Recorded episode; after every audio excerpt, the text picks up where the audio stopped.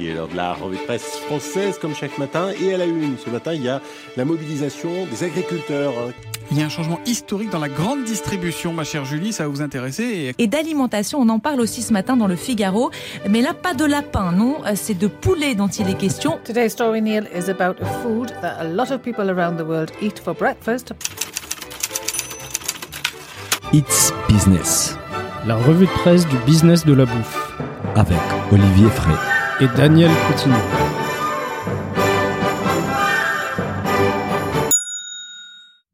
Bonjour à toutes et à tous, euh, bienvenue dans ce nouvel épisode de It's Business, la revue de presse du business de la bouffe. Je suis comme d'habitude avec Olivier Frey qui réfléchit sérieusement à ouvrir sa propre boulangerie. Bonjour Olivier. Salut Daniel, bonjour à tous. Ouais, une petite boulangerie, euh, mais une boulangerie qui, qui fait euh, à des heures euh, bien spécifiques. hein. Je ne vais Ah, pas tu- me lever à 4 Tu heures du mat. 11 heures moi. du mat quoi. Voilà. Aujourd'hui, on, on va donc parler des pains Olivier, de son évolution et aussi de l'augmentation du prix de la baguette. Et vous allez voir, les prix augmentent partout dans l'alimentaire et même pour la bière. On va continuer sur les prix avec la France où la bouffe est plus chère que la moyenne européenne. On va parler de l'action des Beyond Meat qui tombe à son plus bas niveau historique depuis une année. Et du bœuf qui deviendra un produit de luxe au même titre que les champagnes. Et cadeau pour les auditeurs qui arrivent à la fin avec un petit hommage au cochon. Allez, on commence tout de suite avec un article sur les échos, la petite évolution du pain. Alors Olivier, c'est quoi cette folie autour du pain? Alors la folie du pain, elle date pas d'aujourd'hui. Hein. Elle euh, date du confinement Ouais, elle date du confinement, même avant pour certains. Mais en tout cas, le confinement, il a, on a tous noué une relation très particulière avec euh, le pain. clair, ouais. On avait tous Toi, tu notre avais ton petit levain, Moi, j'avais mon levain, Ah euh, comme beaucoup de monde. Ah bah Ouais, voilà, ouais, c'est pas une blague que tu mon levain. Ah non, c'est vrai. hein. Mais euh, en fait, c'est Estelle Lévy, qui est consultante et formatrice dans les métiers de la boulangerie, qui explique le pain vit une grosse révolution. Le Covid et le premier confinement ont remis en avant les pains spéciaux, Ah, car ils se gardaient plus longtemps à une période où les gens sortaient moins. c'est Ça, c'est vrai que c'est intéressant finalement. C'est clair. Ouais, ça, fait penser à dans le temps, ils achetaient des grosses miches de pain qui conservaient euh, Euh, plusieurs jours et c'est c'est ce que semaines, beaucoup de monde parfois. a fait. hein. Ouais, et justement, en fait, dans les pains spéciaux, on parle des tout ce qui n'est pas une baguette, en fait. Voilà. Euh, et, et la France, est-ce que la France n'est plus les pays de la baguette? Ça serait quand même une énorme révolution, ça. Ça, ça peut être une énorme révolution. Après, il faut aussi voir que les pains spéciaux, euh, enfin le, le pain blanc est un peu mis euh, en avant sur de- sur les problèmes euh, un peu Ouais. diététiques. Tu vois, on dit que le, le pain complet est meilleur Oui. que le pain blanc. On a Donc, évoqué ça dans un podcast avec Eric Kaiser, en fait, qui nous racontait un peu son histoire et l'histoire du pain. Et, et en fait, la, la baguette et les pains blancs, c'est quelque chose qui date un peu de- du post-guerre, en fait. Ouais. Et, et il fallait nourrir l'Europe. Mais c'est vrai qu'aujourd'hui, on, a, on revient sur ces pains spéciaux. Et, et ce qui est intéressant, c'est que la France, même si on mange un peu moins de baguettes, ça reste quand même un gros consommateur des pains. hein. Euh, on mange aujourd'hui trois fois moins de pain que dans les années 50. Sauf que 60% des Français en mangent à tous les repas. Tous les repas. Ça veut dire petit déjeuner, déjeuner et dîner. Pour le goûter peut-être. Et les goûter aussi. tartine de Nutella au goûter. Voilà, donc ça m'étonne pas que les business du pain continuent, continuent à attirer des nouveaux acteurs. Bah, le business du pain continue à attirer des nouveaux acteurs et d'autant plus que là, ces derniers temps, euh, enfin ces dernières années en tout cas, on voit arriver euh, des, des chefs pâtissiers ou des chefs étoilés qui lancent leur propre boulangerie. hein. Je Ah pense ouais. euh, à Christophe Michalak très récemment. Euh, Oui. Il y a Thierry Marx aussi qui a lancé sa boulangerie. Philippe Conticini également. Donc on, on voit aussi des, des chefs pâtissiers et autres qui lancent leur boulangerie. Donc, a- Ducasse n'a pas encore lancé sa boulangerie? Non. Bah, c'est la prochaine. Ça va venir, ça je va pense. venir, la Monsieur boulangerie Ducasse, Ducasse, on attend votre sûr. pain. c'est vrai que Michalak, il a lancé Copain. Pour l'instant, c'est très simple. Il y a trois variétés de pain et des créations originales autour de la vi- viennoiserie. Et, pour ces, chefs, en fait, c'est un nouveau terrain de jeu, une manière d'explorer leur créativité différemment. Et pour les consommateurs, je pense, c'est une opportunité d'égoûter du Thierry Marx ou du Michalak avec un produit du quotidien, en fait. Oui, et puis pour certains restaurateurs aussi, ce qui est intéressant, c'est que c'est du pain qui, qui va être ramené dans le restaurant, qui va fournir le restaurant. Oui, font beaucoup de Donc B2B. il y en a, il y en a certains qui, qui ont fait ça aussi avec cette idée en tête. Je, je produis le pain pour mon propre restaurant. Et, et en fait, l'in- l'intérêt des chefs pour la boulangerie, ça répond aussi finalement à une hausse de la demande pour tous les pains spéciaux et les miches qu'on vend Oui. au poids. Oui. Et, et on voit que effectivement dans les boulangeries, les gammes, elles se sont allongées. hein. On, on peut trouver aujourd'hui assez facilement des, des belles miches de pain de seigle. Ah ouais, de- ouais. C'est plus juste du pain complet Non, ou du pain de aujourd'hui, compagnon. Même par exemple exemple, je pense à la focaccia. Il y a 10 ans, tu trouvais pas vraiment de la focaccia à Paris. Maintenant, tu rentres n'importe quelle boulangerie des quartiers, tu as de la focaccia. Voilà. Et, du coup, le, le pendant de tout ça, c'est qu'il y a aussi un, un retour en grâce du levain. Oui. Hein, Il faut dire qu'on en a vu Très énormément hein, dans les stories Ah Instagram euh, pendant le confinement. euh, tout le monde avait donné un petit nom à son levain, il le faisait pousser.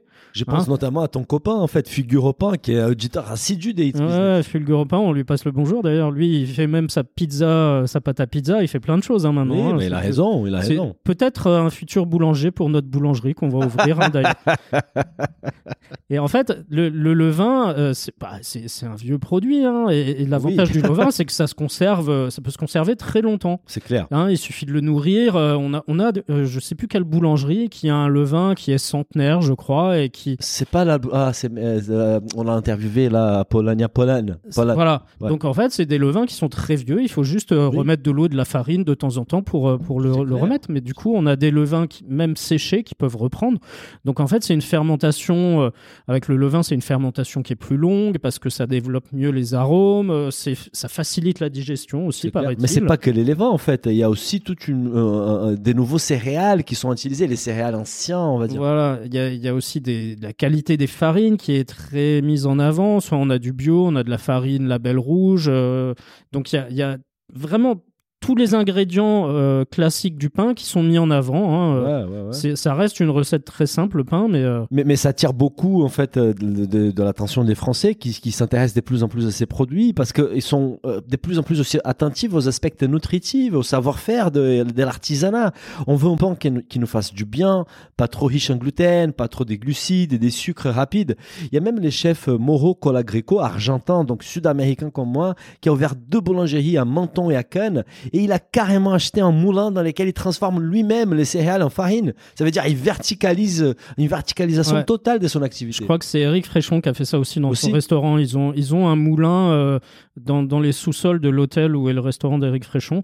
Et ils ont un moulin à pierre, je crois, euh, qui, qui fait la farine euh, C'est du- directement. du- voilà, du- de, de la terre à la baguette, quoi. Et en fait, l'autre phénomène intéressant qui est mis en avant par l'article, c'est qu'en fait, c'est un secteur qui attire de plus en plus de gens qui veulent une seconde vie professionnelle. hein. Voilà, tu, tu vas arrêter It's Business et ouvrir ta propre Ah. boulangerie. Ah oui, ou en manager plutôt.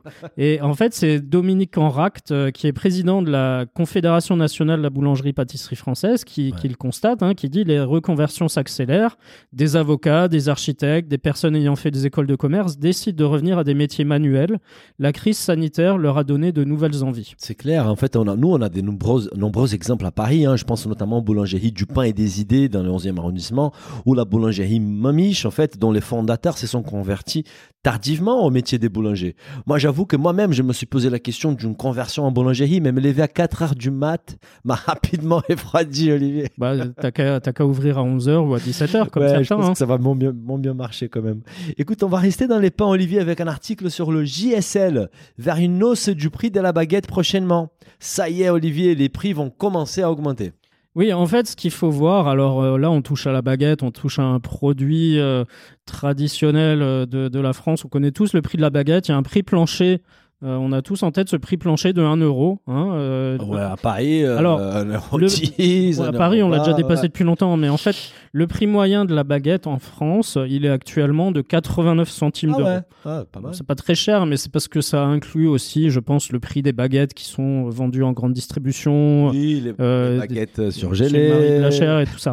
et du coup, euh, en fait, maintenant, avec la- les hausses de prix, on pourrait avoir un prix moyen de la baguette qui tutoierait les 1 euro. Donc là, on est sur un prix plancher symbolique. Donc ça fait beaucoup causer. Hein. Mm. Euh, c'est c'est- parce qu'on touche à un emblème de la France. euh, les Oui, gens ils oui. connaissent tous ça. Bah, c'est qu'on disait, bah, à Paris, les, les seuils d'un euro, on l'a dépassé depuis longtemps. Euh, on, on va plutôt se rapprocher des seuils de 2 euros bientôt. Peut-être, ouais, clair. Mais c'est vrai qu'en fait, ça va impacter les porte-monnaies des Français. On a évoqué ici, 60% des Français en mangent à tous les repas.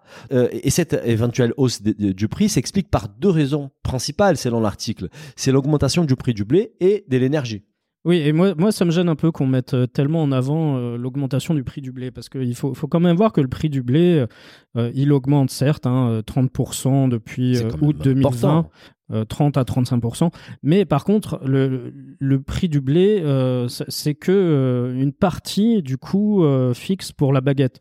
Je pense que ce qu'il faut voir aussi, c'est que il y a aussi des charges qui augmentent. euh, je pense aux charges salariales, aux charges d'électricité, hein, parce que quand on est boulanger, finalement, on doit avoir son four quasiment ou- Oui, quasiment oui, ouvert oui. toute la journée, hein, qui Oui, fonctionne oui, toute la journée. oui. Et, et moi, ça me gêne toujours un peu qu'on mette euh, qu'on- en corrélation la hausse du prix de la baguette avec la hausse du Bah, prix du ce qu'ils disent dans l'article, c'est que la farine, qui est la matière première, en fait, représente 25% du prix de la baguette. Donc, si, si, euh, si elle augmente de 30%, bah, un impact des 10% sur les prix me paraît pas C'est le blé qui augmente de 30%, pas forcément la farine. hein. Oui, mais bon. Mais, mais en fait, euh, c'est, il faut bien voir aussi que si le prix du blé descend, ils vont pas nous descendre le prix de la ah baguette. bah ouais, bah Donc, ça. Le prix, du, le prix du blé, il était descendu à un niveau assez bas Oui, et les on blés, pas descendu le prix de la la, la baguette ne l'est pas, donc elle va pas suivre un Ça peu les prix un peu à l'essence, tu première. vois, toujours ces histoires-là. Oui, c'est clair. Écoute Olivier, mais mauvaise nouvelle, hein, c'est exactement la même chose pour la bière. C'était sur Le Figaro. Pourquoi les prix de la bière va aussi augmenter? Euh, Tout d'abord, je m'excuse auprès de nos auditeurs pour cet épisode des Hits Business assez dépressif, hein, parce qu'on parle que d'augmentation de prix, ça nous donne envie de pleurer. Mais comme on dit depuis quelques semaines, en fait, euh, il va falloir s'habituer à l'augmentation des prix dans l'alimentaire. En 2022, on les verra partout, en fait. D'ailleurs, l'avantage de It's Business, c'est gratuit, donc euh, vous n'aurez pas d'augmentation de prix chez It's c'est la bonne opportunité. Voilà. Olivier. Voilà. Non, oui, donc euh, si, si vous êtes euh, comme certains à manger un, petit, un petit peu de pâté sur du pain en buvant une bière, ben, vous allez effectivement avoir une augmentation de... Ah ouais, de partout là. Ah, ouais, ça, va, ça va être compliqué. Et il va falloir s'y habituer hein, pour de nombreux autres produits alimentaires. La bière, notamment, elle va augmenter aussi dans les prochaines semaines. Alors, l'équation, c'est à peu près la même que pour la baguette. hein. On a eu une mauvaise année pour la production du malt Ouais. à cause des différents épisodes de pluie et de gel. hein, on en a parlé voilà, plusieurs fois. hein. Et tout ça, ça a conduit à une augmentation du prix du malt d'environ 30%. Quand même, 30%, comme Voilà. le blé, quoi. C'est beaucoup. C'est à peu près comme le blé. Ouais. Il y a la hausse du- des prix de l'énergie. Ah oui. Or, euh, certaines cuissons à la vapeur, le refroidissement, les machines d'embouteillage, tout ça, ça consomme de l'électricité. Bien sûr, la, la- la production des bières, elle est complexe et longue. La fermentation se fait sous température contrôlée. Voilà. Ça consomme pas mal d'électricité, quoi. Il y a la hausse des prix des matériaux d'emballage, hein, que ce soit le verre, le métal ou le carton. Oui, oui. Donc là, là aussi, c'est des, ouais. euh, des coûts aussi qui font que les- le prix de la baguette augmente, parce qu'a priori, même le petit sac papier qu'on vous donne avec la baguette, il a Bah, fortement augmenté. Et il y a aussi, euh, chose euh, très importante quand on prépare de la bière, les cuves en inox. hein. Aussi Alors, augmenté a priori, euh, en temps normal, ça vaut environ 30 000 euros, une cuve en inox. Et là, en ce Dieu. moment, ça vaut 45 000 euros. 50% d'augmentation sur les cuves. euh, je, je déconseille aux gens de se lancer dans le business de la bière. C'est peut-être pas les bons maintenant, moments, hein, là. faut attendre que les prix des cuves baissent, peut-être. Bref, si pour l'instant, les brasseurs ont renié leur marge pour compenser la hausse des coûts, Mhm. comme l'explique Jean-François Drouin, qui est président du syndicat national des brasseurs indépendants, Mhm. nous allons être obligés d'augmenter nos prix pour compenser nos pertes. Bah ouais, c'est normal. Et les prix vont tenir une place plus que jamais importante, en fait, Olivier, lors des négociations annuelles entre grandes distributions et fournisseurs pour les tarifs 2022. Les syndicats nationaux, comme tu dis, s'attendent à une attitude compréhensive de la part des distributeurs. Tu en penses quoi, Olivier? Tu penses qu'ils vont jouer les jeux? C'est la question piège, ça. On devrait inviter Michel-Édouard Leclerc euh, ou Dominique Scholcher pour qu'ils nous donnent leur avis là-dessus. Euh, je, je pense que euh, ils vont être compréhensifs, mais tout va dépendre de la hausse de prix qui est demandée. Si vous Ouais, ils vont toujours vouloir protéger le pouvoir d'achat des Français. C'est leur discours depuis des années. Voilà, mais, Donc, mais euh, bon, on, on sait tous que les prix euh, augmentent euh, en agriculture, on en est conscient. euh, Et la loi Egalim est aussi là pour protéger justement. cette- C'est- on est là pour protéger. Alors après, je pense que euh, sur, sur un petit producteur français de, de bière, ça, on peut accepter une hausse. Si c'est un gros brasseur qui fait déjà des dizaines de milliards d'euros de chiffre d'affaires, bon, peut-être que lui, il peut rogner un peu plus sur ses marges. Oui, surtout que pour certains de ces brasseurs, c'est même pas du malt qu'ils mettent dans la bière. Bon, on va parler ça, de ça dans un autre épisode. Olivier, je vais malheureusement encore ajouter une couche parce que c'est vraiment l'épisode euh, des Hits Business les plus déprimants de l'année. hein. C'était sur une publication qui vient des chez toi d'ailleurs. Ouais. Dernière nouvelle d'Alsace. En France, des produits alimentaires 15% plus chers que dans le reste de l'Europe. En plus de l'augmentation des prix, on apprend aujourd'hui dans cet article, Olivier, que manger en France est plus cher que manger chez nos voisins. Ouais, j'espère que vous écoutez ce podcast euh, un jour de beau temps et pas un jour de pluie et de froid, hein, parce que sinon vous allez être bien déprimé après. Ne nous envoyez pas de mail pour vous plaindre qu'on n'a pas fait un épisode très très rigolo aujourd'hui, mais en tout cas c'est une étude qui a été réalisée par 60 millions de consommateurs et ils sont partis, euh, ils se sont basés sur des statistiques d'Eurostat et ils ont remarqué que les produits alimentaires sont en moyenne 15% plus chers en France que dans le reste de l'Union Oh européenne. là là. Et il y, a- il y a seulement trois pays qui ont des niveaux euh, de prix plus élevés, c'est le Danemark, le Luxembourg et l'Autriche. Bon, ça m'étonne pas. Alors, l'écart entre la France et les autres pays, il, il augmente de chaque année. En plus. Enfin, il va augmenter chaque année.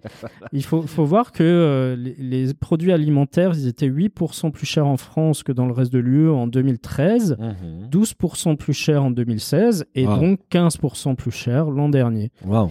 Par conséquent, comme le précisent euh, 60 millions de consommateurs, à niveau de vie comparable, les Allemands achètent leur alimentation 14% moins cher que les Français. Ah ouais, bon, après, pour manger de la gastronomie allemande, je préfère payer plus cher et rester en France, Olivier. Mais blague à part, Olivier, c'est quoi précisément les produits qui sont plus chers chez nous, en fait? Alors, parmi les produits les plus chers, c'est surtout les fruits et légumes et la viande. Ah, Alors, voilà. en 2019, par exemple, la viande, elle était 30% plus chère en France que la moyenne de l'Union européenne. Et les fruits et légumes, ils étaient 27% plus chers que dans l'ensemble de l'Union européenne. Donc, Mhm. c'est quand même une grosse différence de prix. Oui. Alors, à quoi tient cette euh, hausse Enfin, Bah, ces prix plus chers, hein, c'est Est-ce que c'est pas lié à la politique agricole en France, qui est plutôt axée sur la qualité, en fait? On a évoqué ça à plusieurs reprises, aussi les, les- les stratégies du haut de gamme. Alors, de la il y a- il y, a France. probablement de ça. Il y a, il y a aussi le fait que ben, on a beaucoup de charges sociales euh, sur le travail. Aussi. On a un coût du travail qui est, qui est plus important en France qu'ailleurs. Donc forcément, quand on embauche de la main d'œuvre, fruits et légumes, c'est très consommateur de main d'œuvre finalement, On est tout comme la viande dans les abattoirs. Ouais. Donc tout ça, euh, on a des coûts fixes Qui sont euh, plus importants. sorties abattoirs et, Et- et- sorties de champs qui sont plus élevés. Et un autre élément qu'il faut garder en tête, c'est qu'on veut de plus en plus consommer français. Ça veut dire qu'on va consommer des produits faits en France, donc plus chers. Et l'Allemagne, je ne sais pas, par exemple, s'ils vont acheter leurs fruits et légumes en Pologne. Euh, si les Ouais, Allemands, ils font possible. aussi attention au, au manger euh, allemand qu'on fait attention en France à manger français. Donc tout ça peut expliquer cette, cet écart des prix entre C'est les deux pays. possible. D'ailleurs, de toute façon, on sait, enfin, les, les- les gros hard discounters viennent d'Allemagne, donc on sait que les. Allemands ont tendance à, à chercher à payer le moins cher possible euh, leur nourriture. font moins attention au, au manger local. Ça, je, je, je sais pas trop. Mais c'est que je sais par contre, c'est que les Français, ils sont prêts à payer plus cher pour des produits de meilleure qualité. Il y a plein d'études qui l'ont confirmé. Mais bon, on veut aussi quand même protéger notre pouvoir d'achat. Il faut trouver les bons équilibres dans tout ça. Euh, par contre, dans l'article, il n'y a pas que des mauvaises nouvelles. Attention. Par exemple, sur les produits des grandes distributions, donc plutôt transformés, Mm. la France est 6% moins chère que l'Allemagne. Après, l'article ne donne pas plus de détails, donc c'est très difficile à en tirer des, des conclusions précises. Quoi. Ouais, ouais, on- on- il faudrait, faudrait voir avec eux s'ils ont plus, s'ils ont creusé beaucoup plus ce, ce sujet-là. Mais Voilà. euh, Bah, si quelqu'un a des infos, on, on est toujours preneur. Olivier, on va arrêter de parler des prix, ça suffit. On, a eu notre dose de dépression euh, pour la journée. On va parler d'une nouvelle génération des cuistots, qui est peut-être aussi un peu déprimant. C'était sur les échos. Kala, Pazzi, ces startups françaises qui remplacent les cuisinés par des robots. Alors Olivier, on remplace Ratatouille par Robocop, c'est ça? Oui, bon, on, par- on parlait justement de, de coût du, du travail. Là, euh, Ah là. concrètement, le robot, vous n'allez pas payer de l'URSSAF Bah, sur Tu le payes robot. un Quoique, capex, tu payes un investissement au début, après c'est bon. Quoique, on compte sur l'URSSAF pour euh, taxer les robots aussi bientôt, hein, à mon avis. Mais en tout cas, il, il faut bien voir qu'on est au pays de la gastronomie et on trouve des startups qui ont développé des robots cuisiniers. Bah, les hein. robots cuisinés, moi, je, je connaissais, en fait, qui aident en, en cuisine, genre Thermomix, tu vois. Euh, même au resto, ils utilisent Thermo- Thermomix. Par contre, des robots qui cuisinent tout seuls au resto, ça, c'est nouveau. Ouais, et en fait, on a deux startups hein, qui, sont, qui sont spécialisées là-dessus. Donc, la première, elle se nomme Kala. Elle a été créée en 2018 et elle a développé un robot qui mesure à peu près, enfin, qui, qui tient sur une surface de 3 mètres carrés et dont euh, l'objectif dans la vie est de préparer des pâtes et d'être. Pâtes Oui, il, il prépare des pastas un Robot, peu à toutes t'es- les sauces. euh, et, et en fait, il est capable de produire 400 plats par heure. Ah, quand même. Ah, ça en va, là. Ah non ouais. seulement ça coûte pas cher en charge, mais en plus c'est Ah oui, productif. hein. rentabilité incroyable. Et l'offre de service de Kala, en fait, elle a été lancée à l'automne dernier euh, sur les plateformes de livraison. euh, Donc, On en connaît mode tous, hein. kitchen, quoi. et, et la startup, elle a également ouvert un restaurant à Paris. Sympa, a priori. ouais, Alors, ouais, je, ouais. Euh. J'ai pas été voir, hein, je sais pas si Mhm. des auditeurs ont Je été sais voir. pas si j'irai. Et comme l'explique un des cofondateurs, l'objectif c'est de proposer des produits de qualité à des prix abordables et pour une population jeune. Oui. Donc l'article il précise aussi que Kala vient de lever 5,5 millions d'euros et compte ouvrir un magasin supplémentaire cette année et cinq autres l'an prochain. Ah, quand même, ça se développe bien. Ce qui est très intéressant sur Kala, en fait, je suis allé voir sur leur site et sur les plateformes des livraisons, et là, ils disent rien concernant les robots. Sur leur site, il y a même une photo avec des humains, figure-toi, qui laissent penser que ce sont des cuisiniers qui préparent les plats. On parle des chefs, on parle des fins gourmets passionnés. On ne parle pas de la précision de la robotique.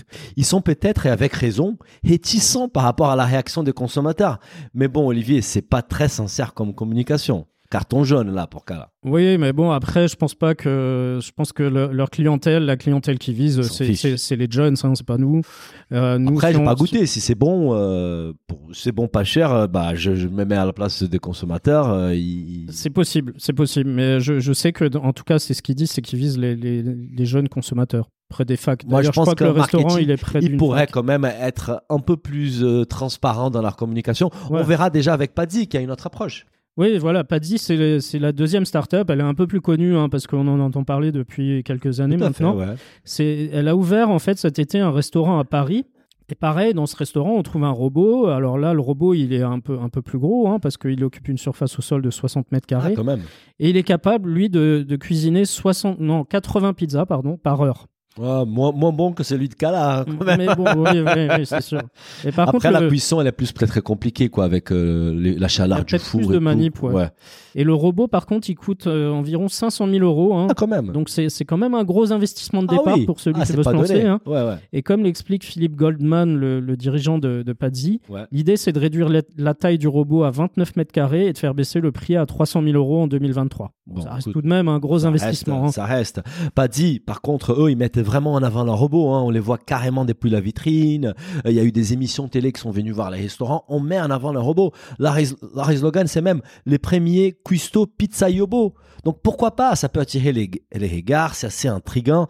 À titre perso, cela me dérange un peu. Ça enlève euh, les facteurs humains et la dimension d'artisanat en cuisine. On ne parle plus des gastronomies, mais plutôt d'industrie.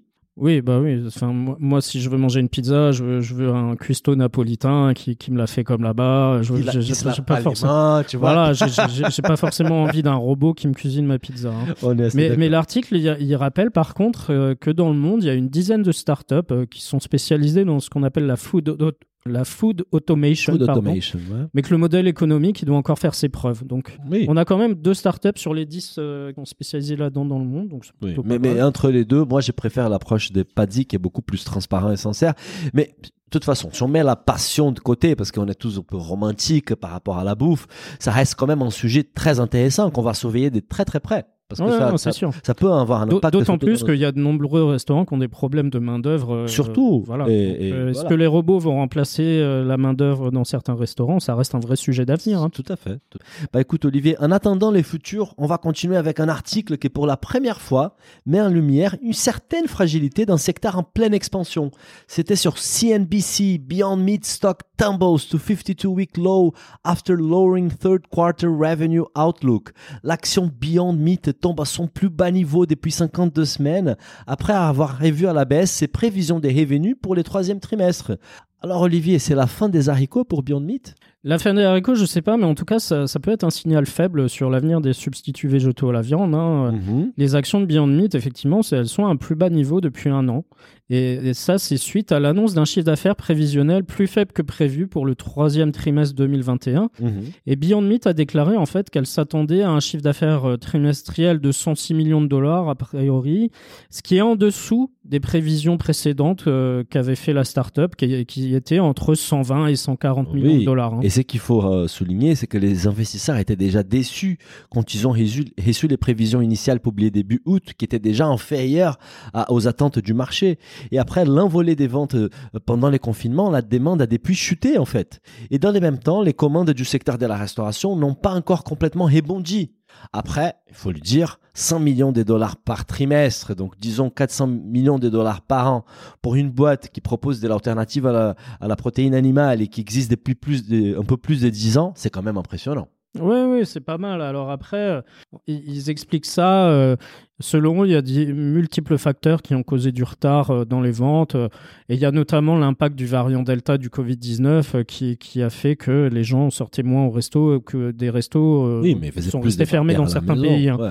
Par contre, il y a un analyste, lui, qui, qui pense que Beyond Meat, il n'a pas encore pleinement saisi les problèmes sous-jacents qui ont eu un impact sur ses résultats, en particulier lorsqu'il s'agit de faire la différence entre les problèmes qui sont liés au Covid proprement parlé et l'impact de la concurrence croissante dans le secteur de la viande d'origine Ah oui, c'est végétale. pas qu'il y a beaucoup de y a nouveaux, plus en euh, de- là-dessus C'est clair.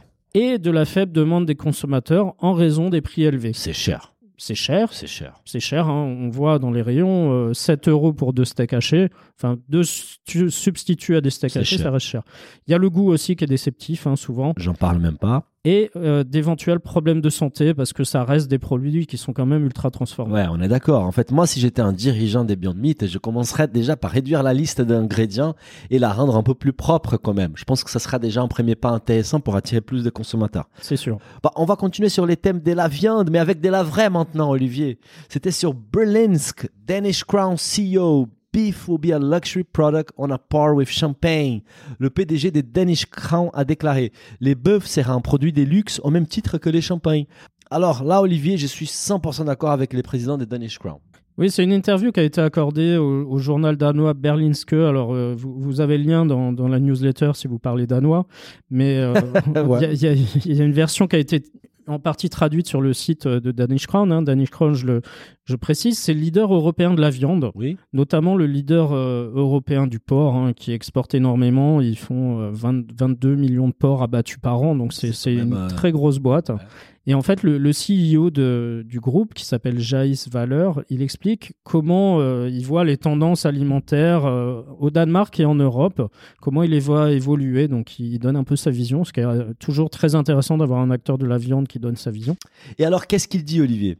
Eh ben, si le groupe Danish Crown, il est selon lui en bonne voie pour atteindre l'objectif de l'entreprise, l'entreprise s'est fixé des très très Mhm, hauts objectifs en mhm. matière de, de réduction d'impact euh, sur oui, le climat. bah oui.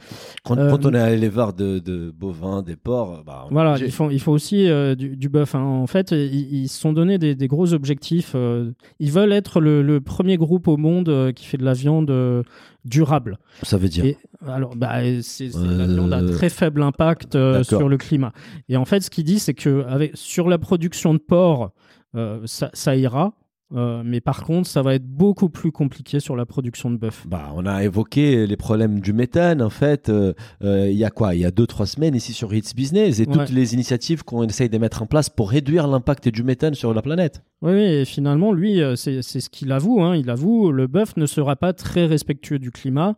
Il sera un peu comme le champagne, à savoir un produit de luxe. Nous aurons toujours une production, mais il y aura une production de viande de bœuf et de veau provenant de bovins laitiers, de veaux et de bovins de boucherie qui pèsent dans la prairie et créent de la biodiversité.